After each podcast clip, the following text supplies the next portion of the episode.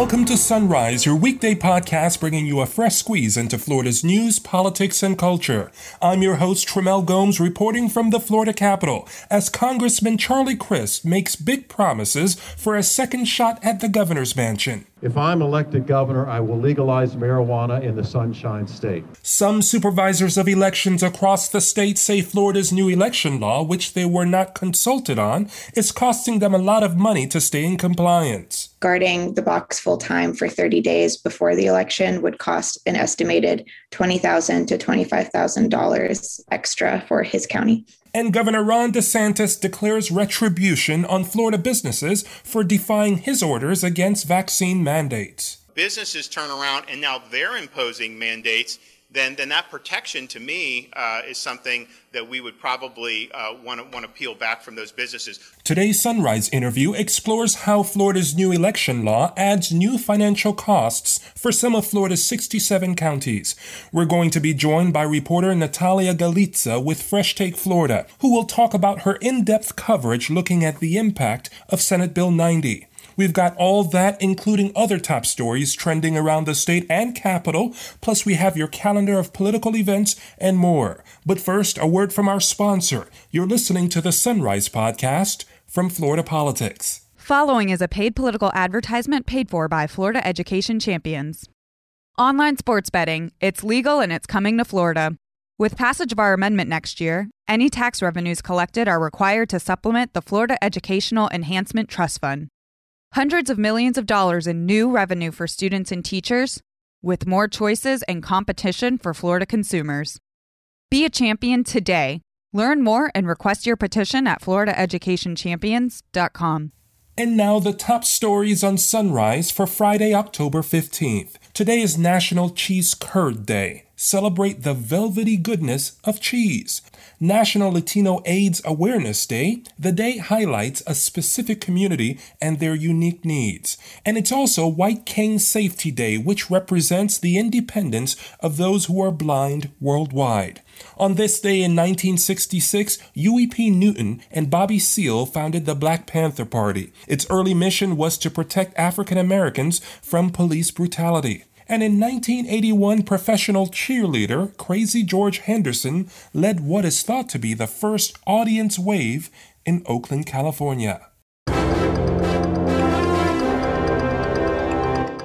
Democratic Congressman Charlie Crist is finding it difficult to leave his past behind this week as he campaigns for another shot to be governor of the Sunshine State. On Thursday, Crist made this pledge. Let me be clear.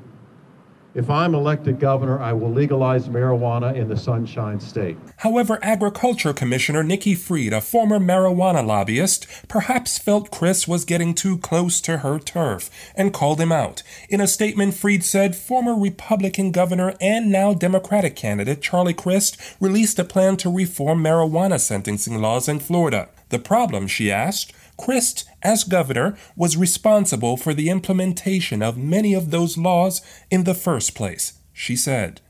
When it comes to the lucrative marijuana business, Florida's black farmers are finally going to be able to compete for the much sought after medical marijuana license. On Thursday, the DeSantis administration rolled out a process for those farmers to get designated licenses to grow, process, and dispense medical marijuana.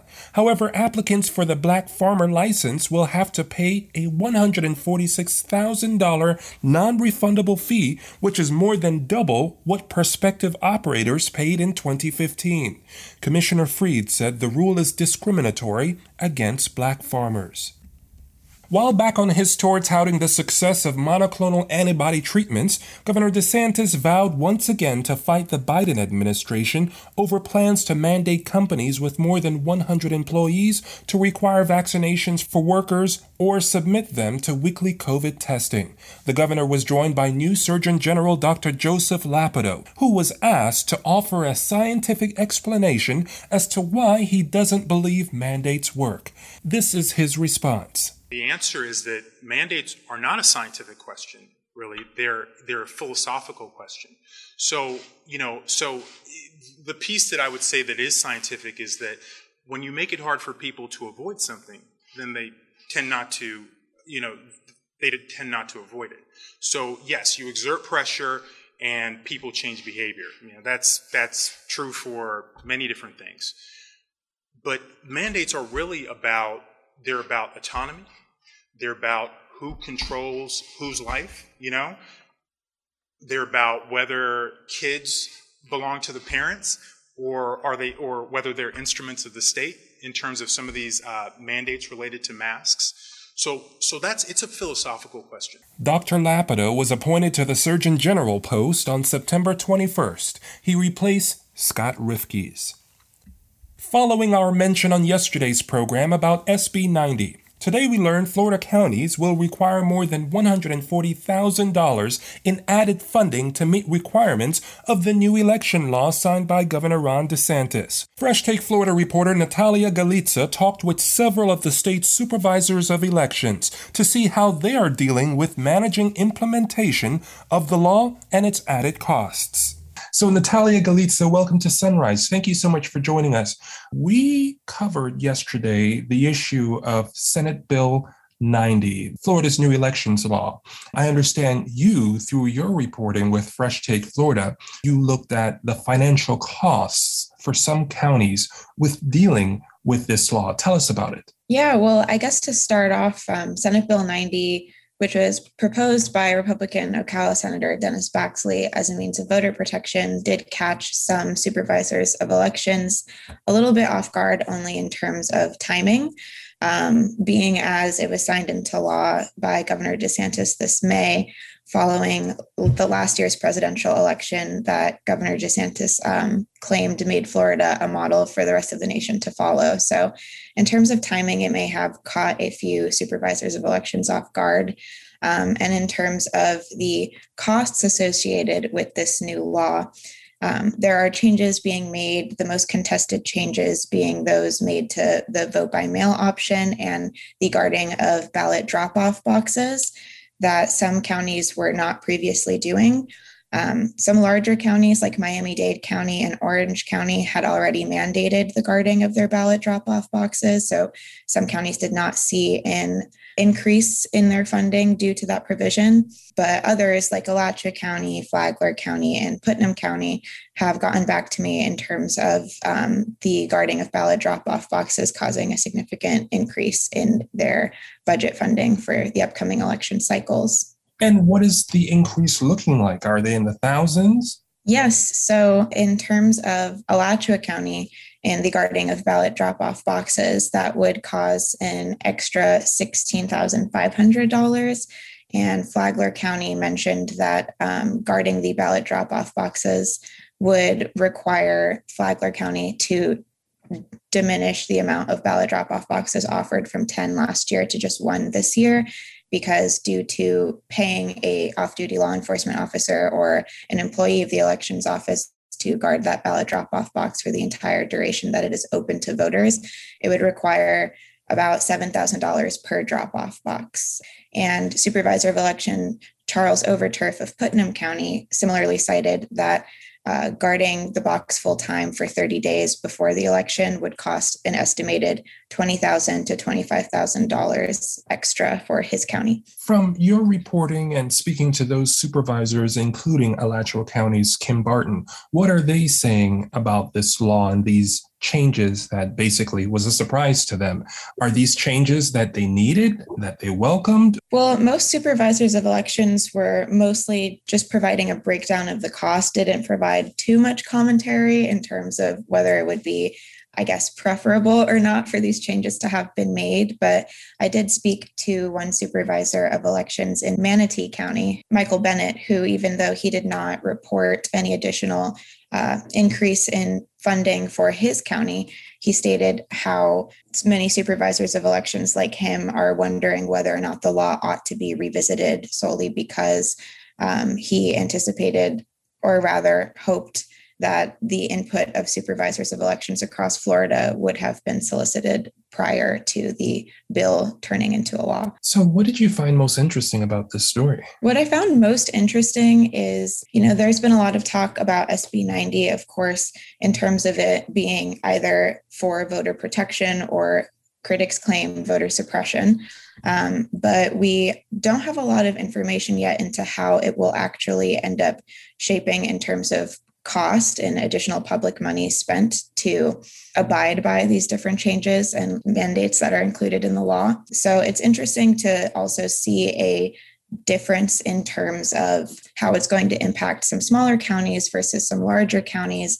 Many larger counties, like I had mentioned before, already had some of the provisions that are introduced in the new law put forth in practice. Um, but many smaller counties, of course, um, have not. And there's also an impact in terms of how dense those counties are and how they're spread out, how many early voting sites each county offers, and um, in terms of how large the supervisor of elections office staff is. Because for small counties who may not have a large staff, they may need to hire off duty law enforcement officers, which introduces a potentially greater cost than, say, having a staff member of the elections office be the person guarding ballot drop off boxes for the county. So, any reaction from Senator Baxley and the impact of the law that he put forth? Not in terms of anything super recent, but I do know that he did claim at one point um, that Senate Bill 90 was intended to make voting easier, but make cheating harder. Um, so, kind of in line with that idea of instilling more voter protection. Um, but it's just interesting, I guess, to see how that is taken by those who are tasked with actually running elections in terms of whether people believe that it is a proponent of voter protection or rather something that is jeopardizing the convenience of voting for electorates across Florida. Thanks to Natalia Galicza with Fresh Take Florida, a news service of the University of Florida College of Journalism and Communications. Here's your calendar of events. Meeting virtually this morning, the Florida Board of Respiratory Care along with the Florida Board of Clinical Laboratory Personnel. The State Revenue Estimating Conference will hold what is known as an Impact Conference at the Capitol. And Agriculture Commissioner Nikki Fried, a Democrat running for governor in 2022, is slated to speak to the Tampa Tiger Bay Club at noon. Similar to his threats to counties, which he later began doling out fines, Governor Ron DeSantis has been warning businesses to watch out or they will be fined for asking customers for proof of vaccination. On Thursday, he said liability protections passed to protect businesses from COVID claims and lawsuits could be on the chopping block. We worked very hard in Florida to provide protections against COVID liability for businesses because we worried about people just going in and starting to sue to say, hey, I was in your business and I caught COVID, therefore it's your fault, which is that's just not the way respiratory viruses work. We've never done it that way. So we provided good protection, but you know, if businesses turn around and now they're imposing mandates, then, then that protection to me uh, is something that we would probably to want to peel back from those businesses. The protections for businesses were seen as some of the most aggressive in the country. SB 72 was the first out of the 2021 legislative session that the governor signed. Finally, as you jumpstart your day, thanks for tuning in for today's sunrise. I'm Tramel Gomes at the Capitol, inviting you to join us again next week for a fresh squeeze into Florida's news, politics, and culture.